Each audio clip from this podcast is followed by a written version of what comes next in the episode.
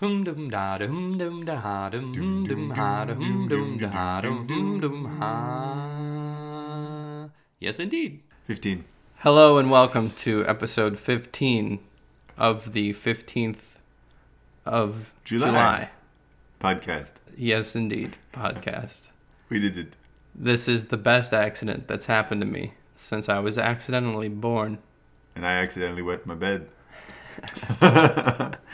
That was two days ago. My name's Brian Computer. And my name is Ben Sager. And we're going to talk to you about one board game and a bunch of video games. We're skewing. yeah, we always do this. Um, so today, though, it's going to be good. We're going to talk about uh, Pathfinder, the adventure card game, a bit more in depth. Uh, we've been playing it recently. It got its little tendrils around us again, and we can't get out. And then we're going to talk about the awesome adventures of Captain Spirit, a game that is done by the people who did Life is Strange. You might have heard of them from us constantly Glowing. talking about them. uh, State of Decay 2, which is a co op survival zombie game that sounds like it would be terrible, but is actually very fun.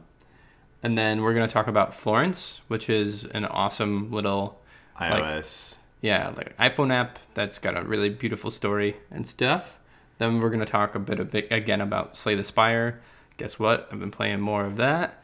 And then we're gonna talk about Yonder, Cloudcatcher Chronicles. Wander through yonder. And ponder. Oh Pizza,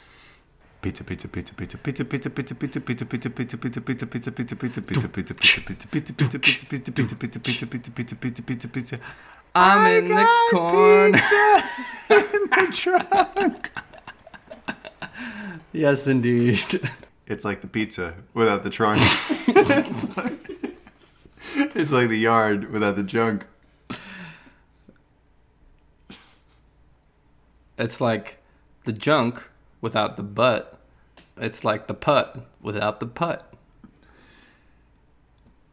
It's like the putt without the ball. It's like the short without the tall. Finding paths. It's it's uh, a little bit more glamorous than than just looking around for dirt on the ground. There are similar levels of glamorous, but specifically, specifically, we're talking about Pathfinder. So Pathfinder The Adventure, adventure card, card game, game. is a kind of D and D light that's exclusively mechanics. It doesn't have any kind of acting, role playing stuff, um, and it's it's about uh, kind of working as a team cooperatively to push your luck and uh, both get get good things, get loot, and then also uh, find bad things. And every scenario has a villain that you're trying to corner and defeat, and then you play lots of these little installments in a larger c- campaign. Yeah, so the game really gives you that sense of progression and living like you would in a bunch of the legacy games, like Pandemic Legacy or Risk Legacy. Uh, but in a way that it's like it's baked into the mechanics. It doesn't feel like people had to redesign a game. It seems like it had to be a part of the game to begin with. Yeah, Um, and once you finish like a huge scenario with one of those people, they're forever in your hearts. Like Rage and Sajan. the Ragin Sajan. I had a character named Sajan who was Ragin. Uh, His and then recharge blessings. also, uh, what are some some of the other ones? Miri. Amiri. Miri. Ah, and then uh, Merisiel.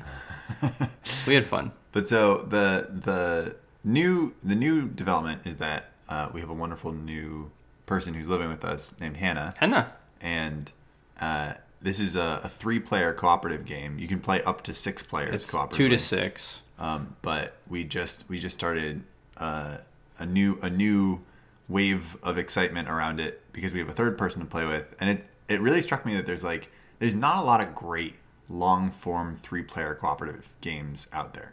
Board games or video games. Right. Um, yeah. I mean, we've I don't think we've really talked about Mechs versus Minions, but that's great um, as a three player cooperative game. It's also one of the only other ones that that are out there. and it's big and it's it's a lot bigger and clunkier, so it's harder to get to the table, and it's a bit more like, Whoa! Right. when you see it. And I feel like Pathfinder is a lot more approachable. Yeah, which is probably why we suggested that we play it first with Hannah. definitely. Well, it's it's kind of top to bottom very modular. You know, it's like you have these small piles of cards that you're trying to sift through, and you have a character, and you can tweak the number of people playing, which changes the number of locations, and you can play through one campaign arc um, over the course of a couple of sit down sessions, or you can play many, many arcs uh, over the course of many more sessions, or you can just play a one-off game, and it's it's got a similar level of engagement throughout. You know, like there's definitely an experience by the time you're in Adventure Path Four where you've gotten this like nice ramp going, and you have a lot of good, cool stuff to work with in your decks. Um, it's a deck builder, so you acquire stuff, and then when you get a good thing, you keep it with your character for the rest of the game, and and that's and that like sense of of both the fact that it's very small in these little bite-sized packages where you're like i'm going to go into this location that's all i'm focusing on as well as the fact that it's this sprawling massive thing at the same time that's an interesting dynamic that a lot of games don't have It's also, I mean, it's just insanely nice to be able to sit down and play a game and be and know that it'll take no more than forty five minutes to do like one of the thing, mm-hmm. which is really really nice. And then, um, yeah, and then if you want to do more, you can. Yeah, and and I think that you know uh, I don't think we've really talked too much about quarterbacking on on the podcast before, but Pathfinder we have Well, so Heard. quarterbacking. Yeah. It, um, for those who are uninitiated, because it's kind of a like board gamey board game term. because most people are like, oh yeah, the QB's on the field throws quick passes. Yeah, don't worry, we're not talking to you about sports. That was The rough. QB doesn't throw to the linebacker. All right. So, yeah, quarterbacking in as it relates to board games is when you're doing a thing as a team, and then you have one player telling another player what they should be doing. Yeah. Varying levels of uh, like intensity. So a lot of times, the worst games are the ones where if you play Pandemic with someone who's new and someone who's played a ton before, then you have someone who goes, "Oh, well, you should totally do this, and if you don't do this, you're stupid." Right, and they're like, what were colors again? Yeah.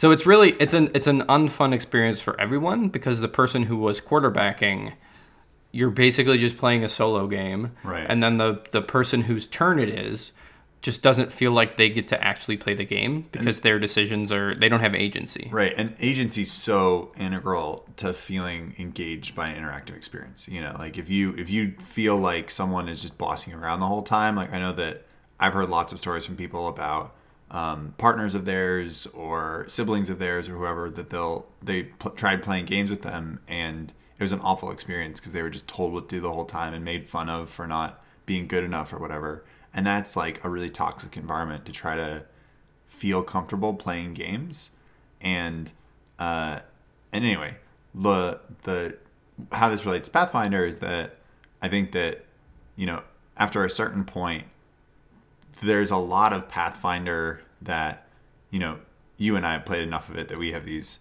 these kind of like larger strategies that we usually implement. But at the same time there's also a lot of ran- randomization in it.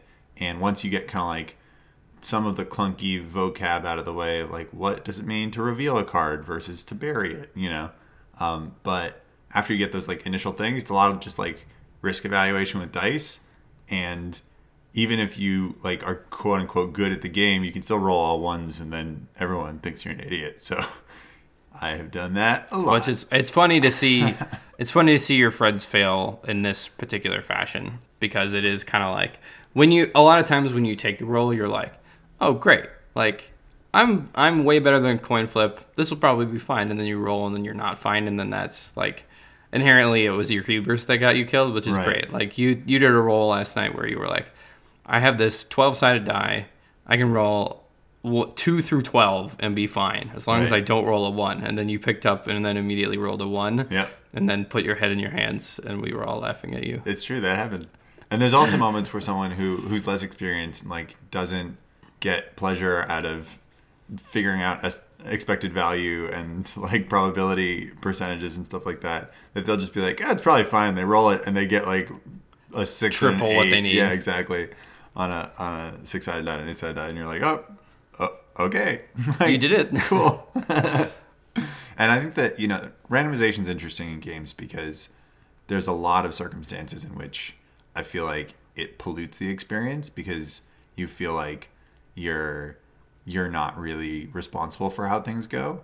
But I think there's also a lot of times where it it can give you this sense of of more equality, you know, where you kind of like uh, try your best given what you know, and then sometimes that doesn't matter. Like you can you can be as like obsessive and perfect as you want, but in the end, you, you just you won't do well if you just get bad luck, you know, or vice versa.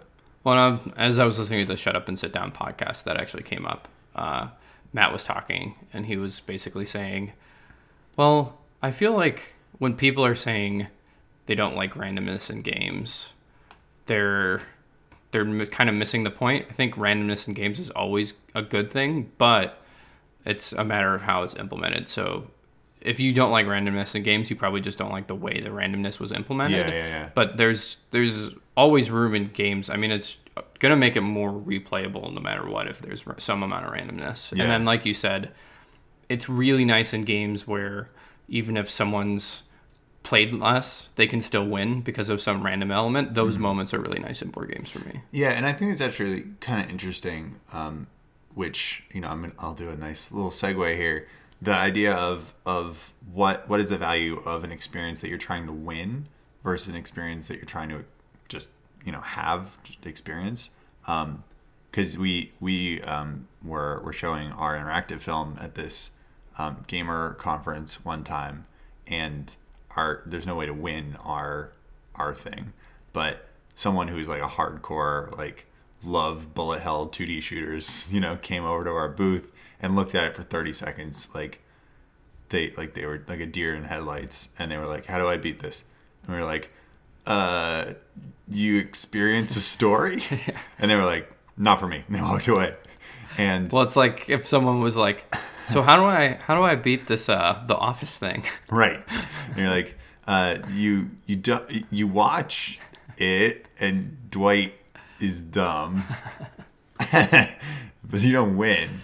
But anyway, so there's there's uh, a lot of new games like Florence and uh, Captain Spirit and stuff like that. That it's not about quote unquote winning them. You know, it's about going on a journey. But So before we dive into the world of video games, I think it's time for a jingle. that's true. Let's do it.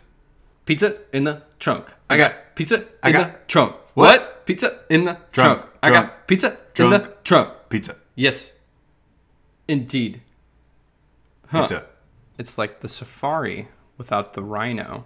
It's like the suburban dinner party without the wino. Slam. it's like the wino without the drinking. It's like the child without the thinking. It's like the thinking without the puzzle. It's like the dog without the muzzle. We jungled. Video games. So, as we were saying, uh, we we recently played this game called The Awesome Adventures of Captain Spirit, which is Don't Nod's next game after making the original Life is Strange uh, in that world, where you are playing as this is a, a free standalone episode where you're playing as this kind of young boy Ten year old boy ten year named old Chris. boy. Yeah, and he's and he's uh, just kind of on that cusp of childhood and adulthood, and a lot of that is because you know his family just survived something kind of intense, and there's still he's got kind of like a foot in both worlds where he loves that kind of creative, childlike, innocent wonder feeling of being young while he's you know needing to come face to face with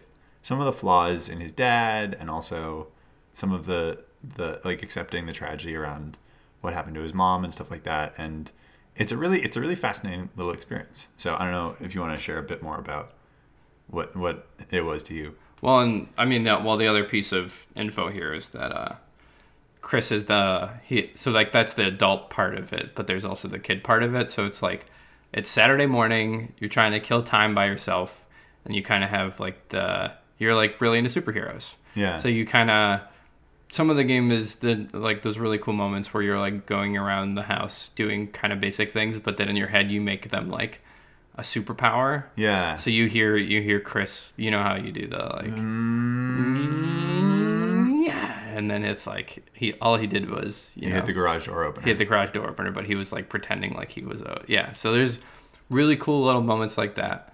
Um, I'd say another thing to emphasize, and this is a thing that the Life is Strange series in general as a whole have super nailed is like soundtrack stuff. So the the game uses a Sufjan Stevens song that um, is just insanely beautiful yeah. and whenever it kicks in are the moments when I ended up feeling the most in the episode. Yeah. But also, I mean, in general, Life is Strange, a thing that I'm really glad it lets you do, whether it's Life is Strange before the storm or, you know, this game, they have the moments where you can just kind of like sit and look around the world because their world is so pretty. It's got that like dreamlike quality. This, the game, even this one looks really good. Like the graphics are just like a nice upgrade, but it's just really nice to just sit there and have like nice music pour over you and just kind of like take things in Yeah. because those moments are so real.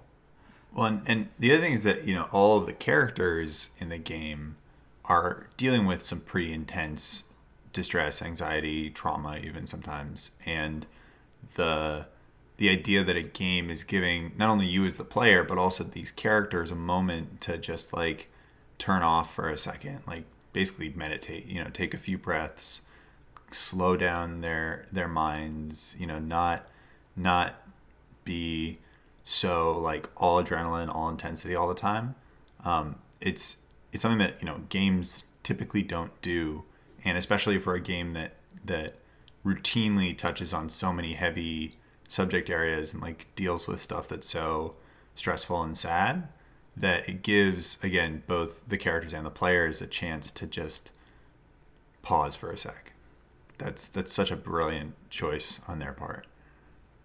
And I'd say there's some things that are insanely successful about the Adventures of Captain, the Awesome Adventures of Captain Spirit, because it's Yeah. definitely when it has those like moments of subtlety, they really stand out Yeah. and they they feel really impactful. And I think it's definitely true that Life is Strange, the first one, had this amazing story arc and everything, but part of what made it so awesome were like little moments along the way. and in yeah. particular before the storm had, I feel like a lot of those. We talked about this morning, it was like those visual images you can't get out of your head. Yeah. Where you just kind of see them randomly out of nowhere and you're like, I guess I'm still thinking about that. Yeah. Um, so there were a couple of those in Awesome Adventures of Captain Spirit. It's shorter than the episodes of Life is Strange typically are, but it was free. Yeah. Um, and for a free thing, I think it's pretty spectacular. But again, the the issue when it's by the people who did Life is Strange is inherently I'm kind of like,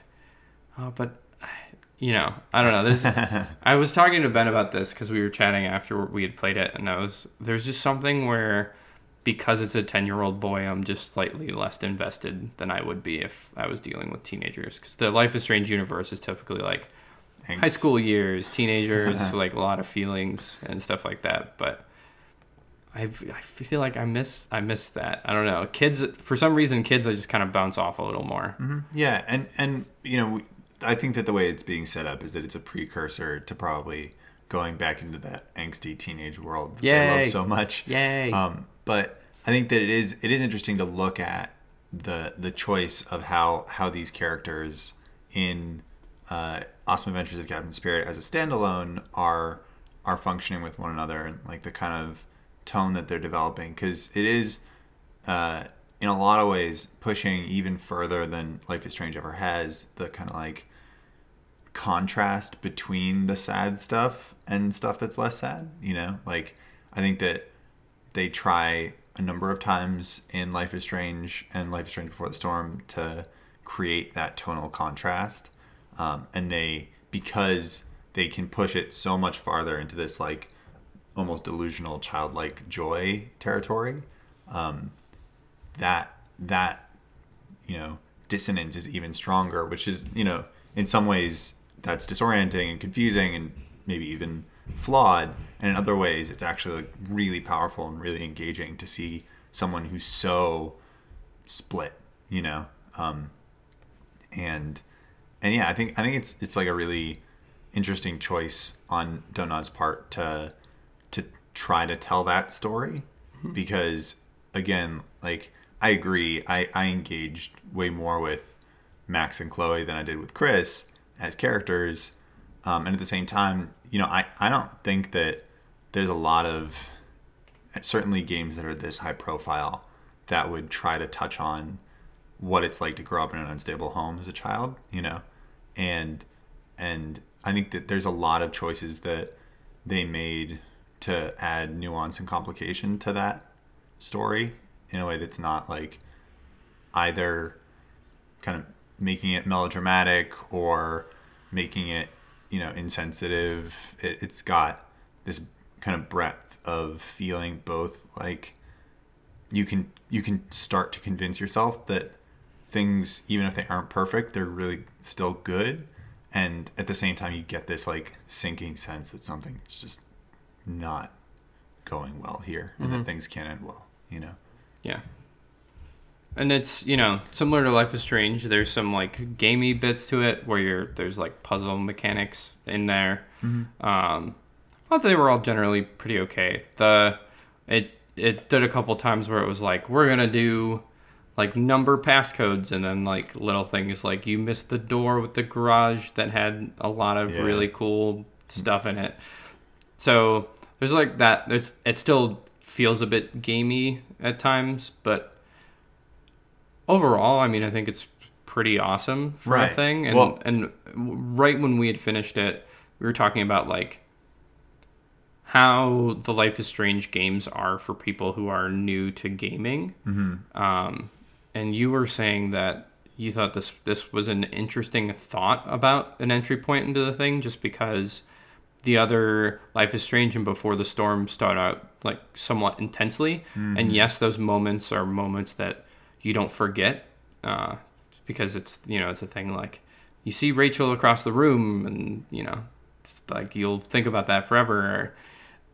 But this one starts off a bit more like subdued. It's not as like You're all out intense. scribbling with with colored pencils in your room you know like it's yeah it's a it's a very different feeling um and and yeah i mean it, it it circles back to what we started out saying with this segment the idea that you know there are some games that you win and you know there is there is no winning the awesome adventures of captain spirit. You know it's just it's a it's a journey that you go on and it gets you to this place where uh, by the end of it you feel like you've explored this this life this little slice of life and and that's really special um and it doesn't you know even the gamey parts of it they, they're not geared toward like do this and then if you do it well enough then you get something out of it like even if you don't check a couple of things or you can't solve some stupid number combo puzzle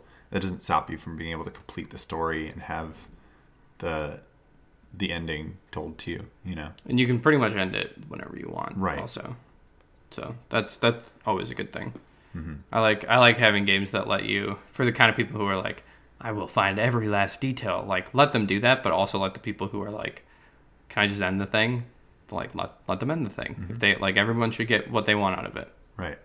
Which is very different than the game that we've been playing a lot recently called state of decay 2 where Woo. it's unlike life is strange it's not about going on a on a journey that you can end whenever you want. It's a constant stress fest of like watching your your whole world decaying and like struggling to keep it held together in the face of stuff that just is tearing it apart so as a as a state of decay pitch Yeah. it's it's again like i said it sounds like it would be not good because so good I I just like the rest of the world are like pretty over the zombie thing. i am too Like I don't think it's very fun. I never particularly liked it.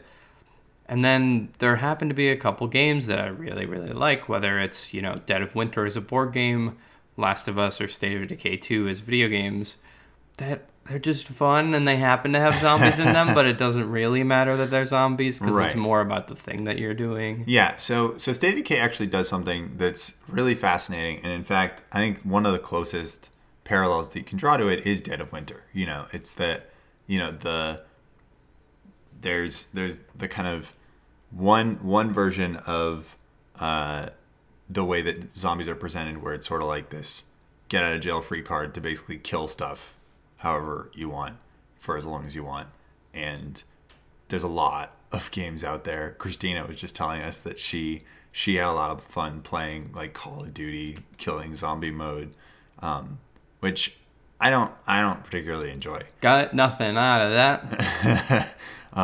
I mean, I did my stint in Left 4 Dead, but it's uh, Even that's like a game about running away. yeah, it's it's yeah, it's more about kind of like moving from place to place and surviving um, rather than just killing everything. But it's still basically about killing everything. And then there are games like Telltale's The Walking Dead where it's kind of like the story of of people in a zombie apocalypse and I'd say even Last of Us to a certain extent is really trying to look at more how people change when they're in intense situations like you can look at Last of Us as a exploration of trauma like we talked about on another episode um, and the State of Decay is State not Decay that. is not that you know State of Decay is this well, new thing before we get too far into it, Yeah. I think just an important thing to say up front is you can play with up to four people cooperatively cooperatively. and if you play alone it's terrible Yes. So, so it is it is really brought to life by by the ways that it uses cooperative uh, Mechanics. Mechanics. One, so the the essential experience of the game is that you're in a zombie apocalypse, and rather than either like dealing with the horrors of what happens to human beings when they're in intense situations, or going on a joyride of like feeling like you can kill stuff all day long, it's really a game about like basically running out of food. You know, it's like you're constantly in a situation where your people need supplies in order to survive. And like when you're when you're in some like small if you're if you hold up in a house for a bit that's going to be less well defended than if you can like take over an old auto lot that has nice fences and walls and stuff or even move into like a church that has a bell tower that you can shoot down from or whatever but Well, and that's and that's the you know the the closest game to this that we kind of like that has that similar like you need to collect stuff to survive. We really liked a game called The Flame and the Flood, yeah um, which I don't know if we've talked about. I don't know if we have either. Um, Anyway. anyway, Flood is is also a game that you're just getting sur- supplies in order to survive. And you have limited space in your backpack, so Yeah, we jokingly call it inventory management simulator, because it involves a lot of going into menus and choosing exactly what you want to take. which State of Decay gets around in a clever way using cars. Um, but bef- yeah, there certain certain games like that feel rough because you start doing it and it's kind of like survive as long as you can. Right. And we don't like those kind of games, but Yeah. we really like the kind where if there's some element of that and it feels right, but then also there's like clear objectives so mm-hmm. that the game can end. yeah. so It's nice to be able to finish these games because otherwise you'd just be doing an infinite feedback loop forever. yeah, and, and like I don't know about you, I've never been interested in kind of like arcade style games where you get a score and then No. you try to beat your score. Never. That's just not engaging, and that's how I mean that's how games started. Video games, at least, it was in in little little big big clunky boxes of moving around joysticks and getting a score and then you know posting that and then having other people in the arcade try to beat you and that that sounds horrible Well, that's there's that's still I mean that's still alive and kicking. Of course. There's like you got like Binding of Isaac kinds of games. totally well even even a lot of the like fortnite or or Yeah. kind of like You do it for the glory shooters. of having beaten 99 other people or right whatever. which is i find that totally unlikely. We don't care. Yeah. But what's cool about State of Decay is that it it is this decay, but it's not decay that you can't overcome. You know, like if if you really put in the effort, you can get ahead of of this like constant entropy and and start to stabilize yourself, you know. And uh, and that requires a lot of kind of guidance. You can't like run on autopilot and just like uh, there was some stat I don't know how valid it is, but basically people don't generally survive very long when they're playing State of Decay, and what it seems like is that it's mostly people who go in and they they try to have it as this fun time with their friends where they can just basically be playing Grand Theft Auto with zombies and they go around like hop in a car with their friends, start running over zombies, having a great time, jumping out, shooting everything, and and the bottom line is that like you start making a lot of noise, you're running low on gasoline, like you you don't have enough uh, food at home or medicine, so people start starting fights and becoming filled with unrest, and things start collapsing. You know, Yeah. and it really does require a lot more focus on like we're not here to kill stuff we're here to just like drive to this this abandoned clinic like uh, a few hundred meters down the road jump out clear out zombies as quietly as you can we don't want to draw attention to ourselves get get some medicine get out of there and get home so that the people who need medicine can have it Well, that's the thing is like once you're really feeling the game, you're like, all right, I want to go out and loot. I want to get tools because I need tools because I want to build a better infirmary. yeah And then you're out there, and then the zombies come in. You're like, oh, God, zombies are here. right They're like they're they're not a thing that's like fun to kill. They're a thing that like you have to kill. Right, and and it's not time- unfun. It's, right. Because it's it's not hard, Right. which is I think critical for me. If- Agreed. And and initially when we started playing this game, I was like, I'm gonna play the game and like not hit a single zombie. But then that was really hard.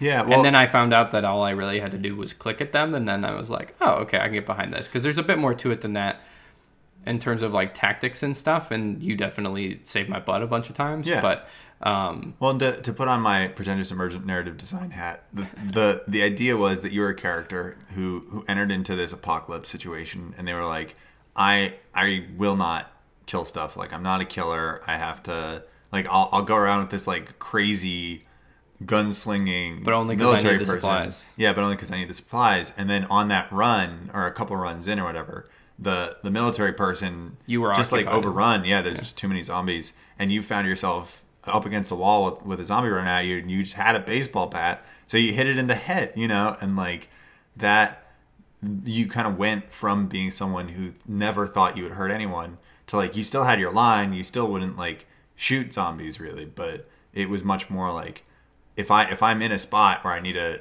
to protect myself, I'll do it, you know. yeah. And then by the end, you had some characters because I think that like again, once you get kind of a, a feel for the mechanics, you can start having a little bit more fun with it. So you you started having characters that were a little bit more. We called one the Ledge. He was a legend, Greg. Well, the, I mean, the the reason Jumping that a police car doing and donuts on zombies. you talk about emergent meta design. The reason Greg the Ledge is so awesome is because Greg became the Ledge because uh, there were like a ton of zombies around him, and then Ben was like just shooting them down, but they were pretty much timed with how I swung at them. yeah, I would like get a headshot right as you were about to swing at their head, and then you'd like whiff over. I'd be like, "Did you see that? I totally took out all those zombies." Like, and so it's the, the legend of Greg. and Greg it got to his head, so he started he started thinking that he was in, in, invincible, and, and then he hopped in a police car and started blaring the siren, and zombies started coming from everywhere, and they're like, "Greg, stop! What you doing, away." Greg? And then I was like, "I'm doing donuts." And then I bailed from the car and ran into the house to try to protect myself. Yeah. Or you had all the zombies trying to crawl onto your car. I killed them all. Donuts. Greg loves donuts. So that's what State of Decay is like. Um, and to take a, a a breather, a life is strange pause moment, if you will. Well, we want to go. We want to go like back and forth because I think if we had all of the games that were like these aren't games you win, they're nice narrative experiences. If we did all those up front and then at the back we were like, here are a bunch of games where you kill zombies. Do that would be donuts for the police siren buzzing. so. Now to go back to the like nice story world, let's talk about a game called Florence. So speaking of story world, I think is really interesting around Florence because in traditional a traditional sense, there really isn't uh, a lot of typical uses of story, you know, storytelling. Um, I think a lot of games these days tend to steal a lot from film and try to tell characters. Well, they using, try to they try to emulate the world of film. yeah, with dialogue and and uh, scenes, you know, beautiful camera movements and environments, and they try to make something that feels like it could be a TV show or whatever.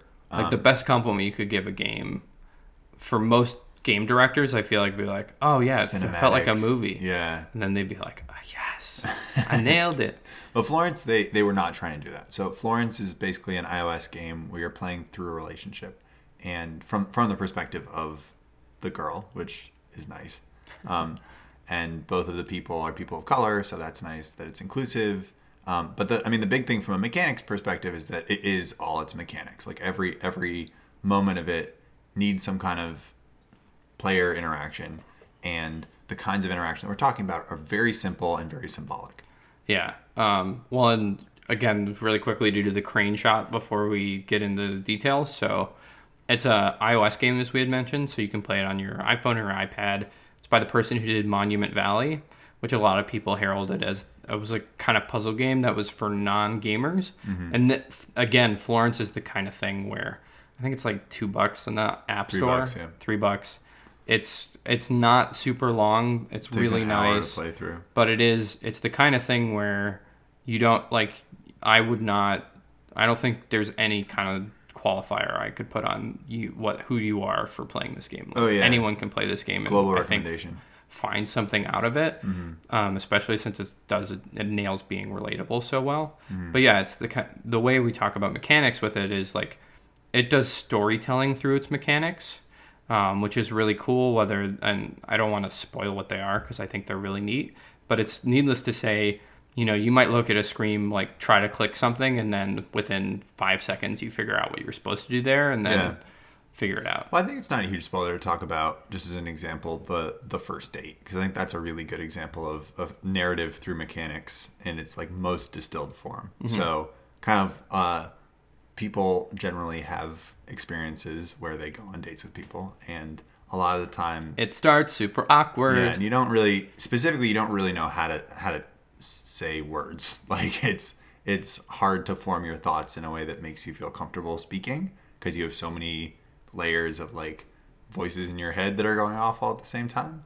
And uh, the way that Florence explores that is that in order to quote unquote talk, and again, there's no words, there's no dialogue or anything, but it's just like you see these 2D animated characters um, have these little bubbles that come out of their their Like speech bubbles. and speech bubbles. Um, and to to like say a thought, you you're kind of literally piecing together what you're trying to say using puzzle pieces, right? So uh, at first you're just you know swiping and dragging puzzle pieces in like a an, a two by four grid where there's like uh, eight pieces that are all that all to fit together, and you're trying to like slowly drag them around. And you're like, oh, that one doesn't quite fit, and it's not a hard puzzle. You know, there's only like a couple of combinations that you can try. You do the corners first, um, but but the idea is that you it, it it takes a little bit of effort to try to put a thought together, literally, and then and then as as the conversation goes on, as the date goes on, as the night goes on, st- stuff starts coming out more easily. So there's fewer pieces in each puzzle. So you go from like a two by four puzzle with eight pieces to a two by three puzzle with six pieces, you know, and then you end up with four pieces, and then you end up with two pieces or three pieces, and then two pieces, and then suddenly like you're dragging a full speech bubble in because it's just like you feel more comfortable with the person. It takes less effort to put a thought together. and the the game simulates going through one particular relationship and i think the thing to take note of with that is that like it's a relationship so the first date goes well. So like this it's not a relatable first date where it's kind like remains kind of awkward and then you say goodbye and never see each other again. Right. it's the kind of one where it clicks. Right. so that's why like things finding it easier to say makes a lot of sense because we've been on those dates before where it's like at first it seems like very weird and awkward and then you find out you're like oh this person's awesome.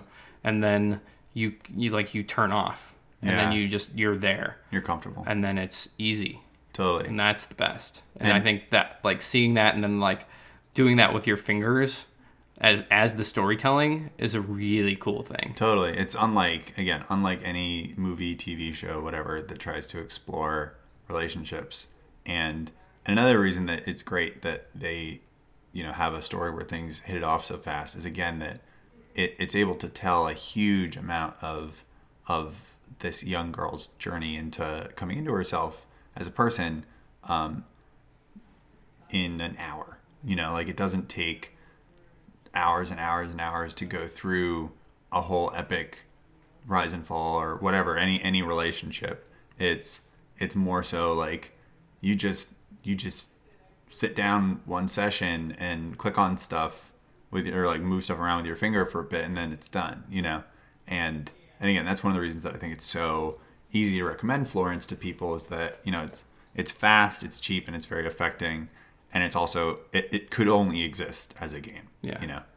Also, I mean, think like things I have to say. The soundtrack's really freaking gorgeous. Yeah, It takes advantage of a thing that um, I can think of the corollary in musical improv too, where sometimes you heighten by taking away. So like, um, in if in, in musical improv, if your like big final last chorus is whispered instead, that can be just as affecting as the that one being the biggest. If if you're like doing it with a reason. yeah, Um, so the game uses color in that kind of way, Yeah. where it's very sparing. It uses it when it wants to use it, and then when it's there, it it's matters to you, Yeah, um, which is really really cool. Um, and then, yeah, it's it's just awesome. And I think the I think the easiest thing to feel when playing it is just like it's that it's relatable. yeah, Like I think for a lot of people, it's gonna be you're gonna feel like this game is is is telling a story that you could be in, which I mm-hmm. think is a really cool thing that you know with all the high fantasy stuff of normal video games, you don't see that a lot, but I feel like this gets there. totally. And and that it's it's nice that it's relatable and it's also accessible Mm-hmm. because again, even even something like Life is Strange, which I think you know we've talked about how well they nail human relationship stuff. Also, it still has you know even not only talking about puzzles and stuff, you still have to navigate in a 3D space with a character. And Like, 3D camera controls is usually like pretty disorienting. the hardest level of I'm a new gamer, let me try playing games for the first time. Oh Yeah. no, why can't I just go forward? right and and like there's all this frustration where you're like the camera's up against a wall and the character you like can't figure out how to move and all you want to do is like have the story be told to you but you can't because there's all this like layer of awkwardness that you're not familiar with with a control scheme. And Florence is just you hit the arrow that points to the right you like touch it with your your finger and then it keeps going you know like it's it's so easy to get through And then also when it repeats, it's like very simple puzzles that have story reasons.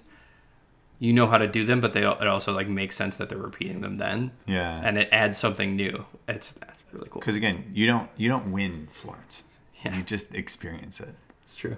Um, so to pivot again To winning. to winning there's a game that's obsessively about winning or losing based on finely tuning an engine uh, called slay the spire which Oh my we've mentioned gosh. before but i thought we could dive into a bit more Yeah, I, I think I had mentioned it before, back when. So it's a game that's still in early access. So they're like sharing it with the world because it's done enough. Is generally the like just of early access, and then when more people are playing your early build, you charge a bit less for it, but then also you get feedback from people having played it.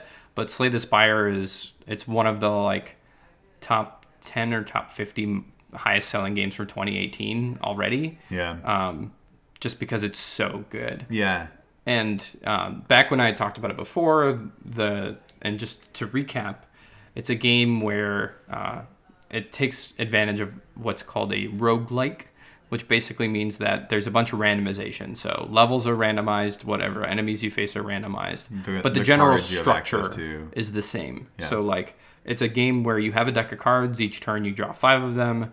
You can play basically up to three of them.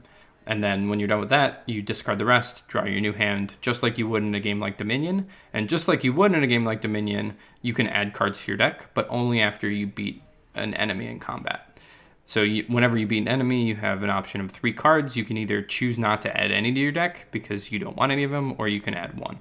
Um, and then there's this really cool power creep of like, I feel like I can't beat anything. I feel like I struggled on that basic enemy. Oh my god, I got the card that's gonna change my life. Like, Right. I got the lightning card.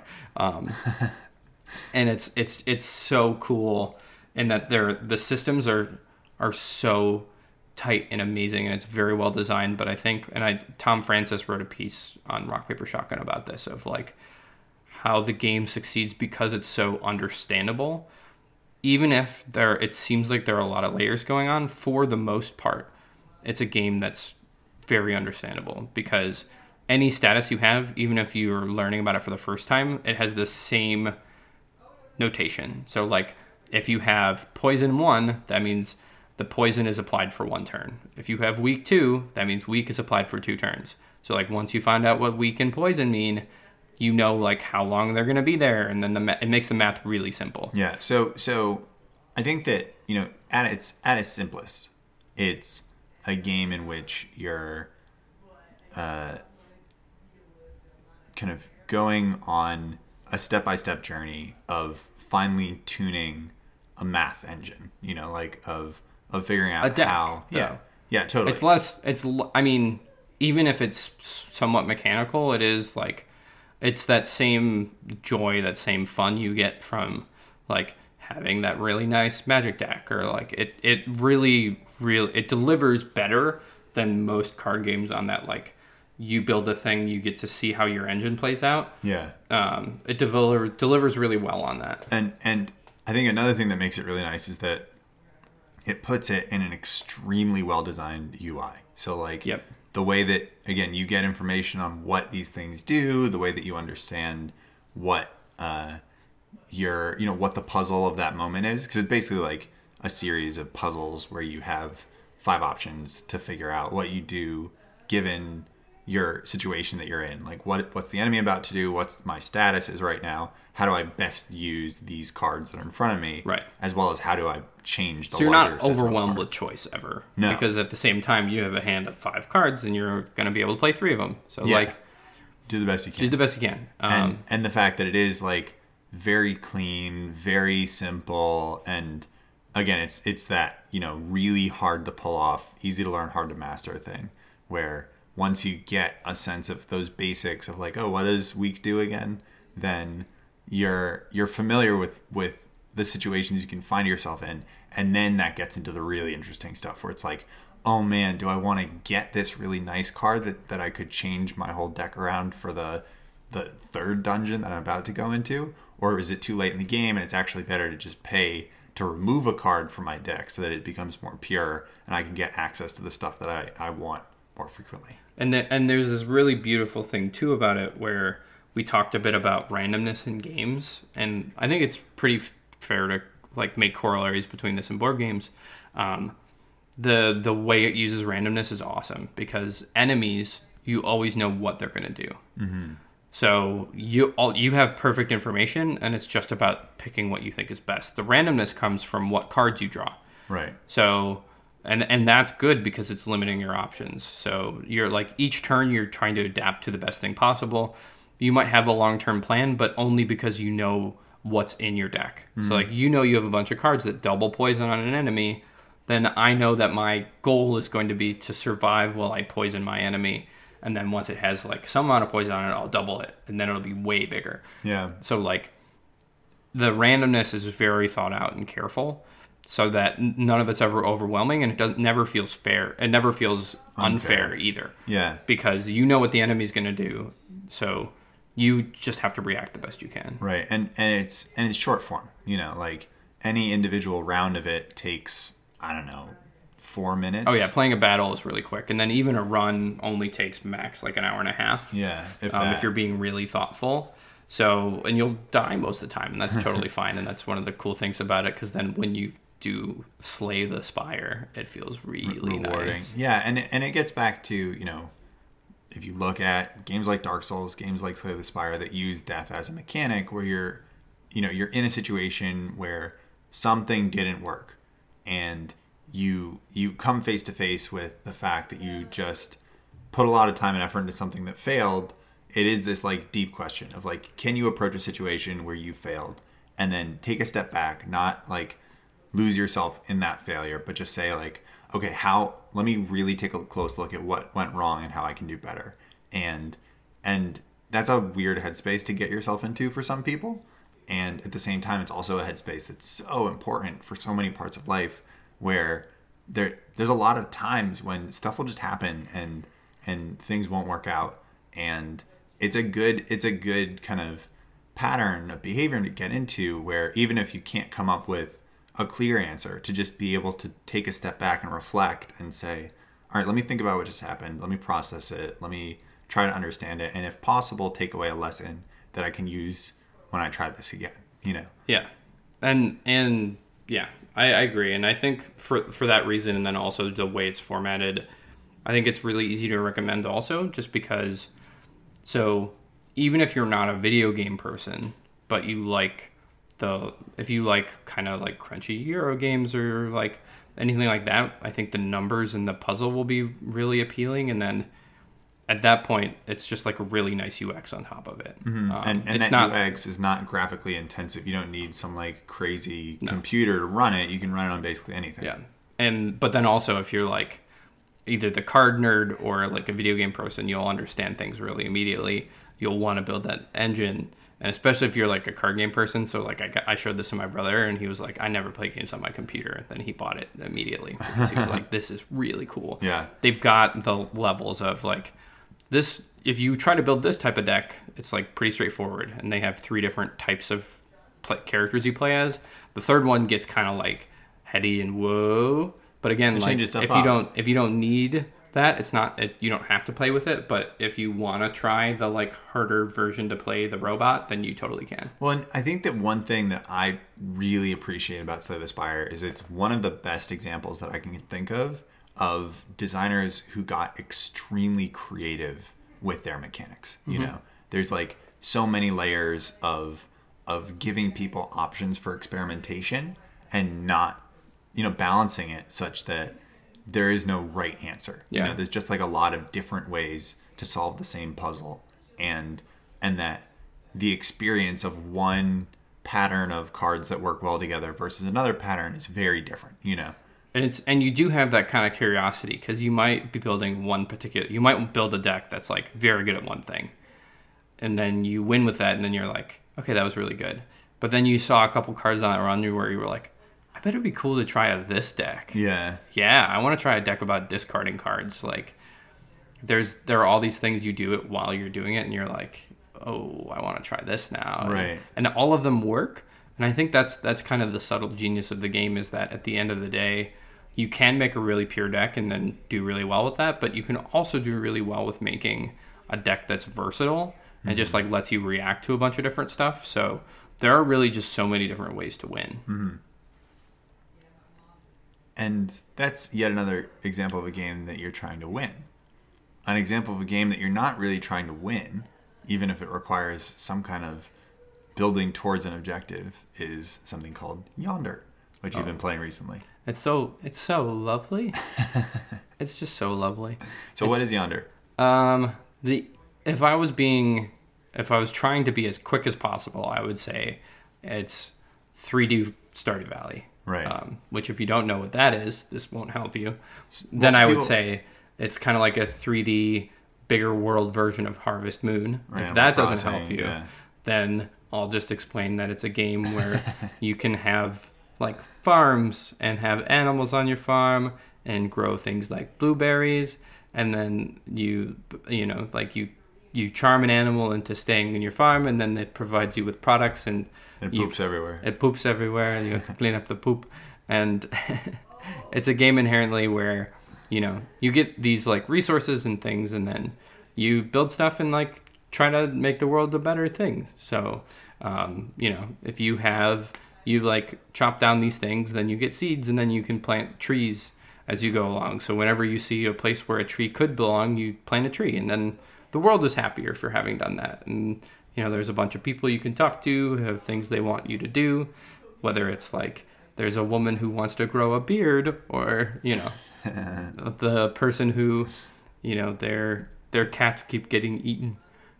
No they don't get eaten. The dog keeps scaring them away. That's true. And then you, and then you make them a cat the doll. And yeah you you go and craft a, a, a, doll shaped like a cat for the dog to play with a toy. And then you go and try to find all the cats from the cat lady. Yes. So our friend quinn likes this word a lot and I think it's like so so good for describing this game, which is it's just wholesome.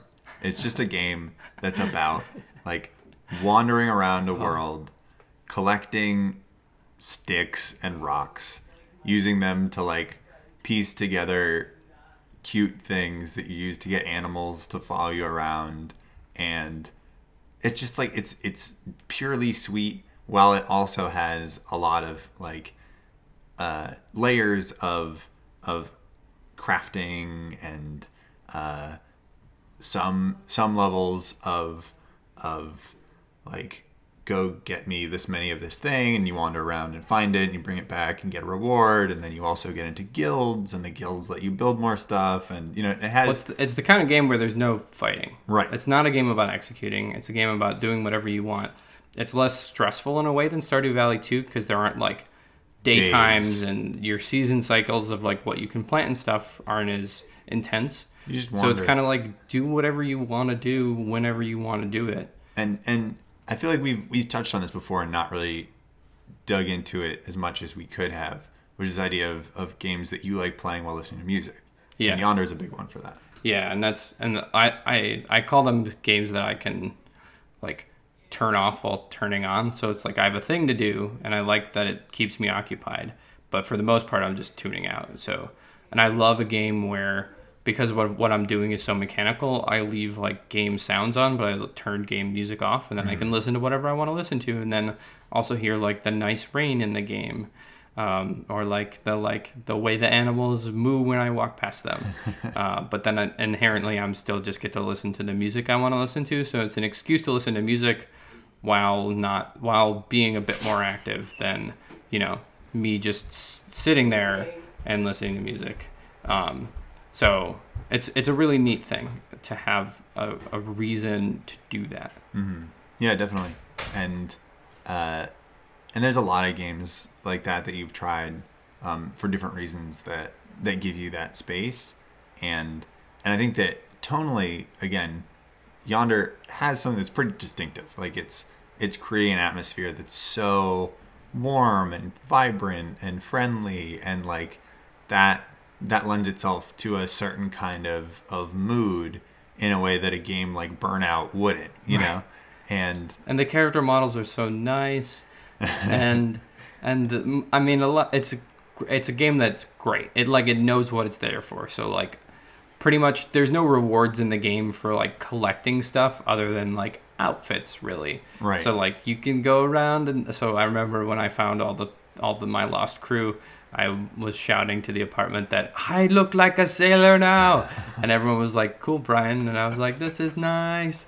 Uh, it's i think uh, i forget which of the podcasts i was listening to but they were talking about how the fact that um, a lot of times games try to do fight or flight whereas there's a huge audience of potential gamers who are looking for a tend and befriend atmosphere which is the idea that like people would don't want to have that stress induced on them. They'd rather like have a thing to do to like tend to whether it's like a garden or something like that that's like a very tangible thing. And then just like befriend people in your town and it's so lovely. It's just so nice. Mhm.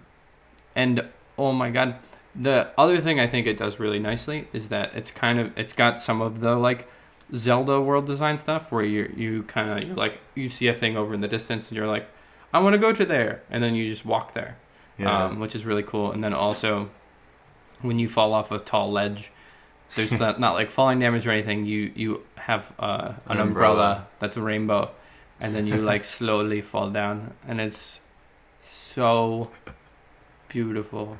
Well, it's it's interesting because uh, you know, as someone who's sort of a drama nerd, I can understand the fight or flight uh, engagement factor a lot more than I can understand the tend and befriend engagement because you know part of what I love about games that are more fight or flight is that it's this conflict where I feel like I need to intercede and do something to resolve some tension that's going on.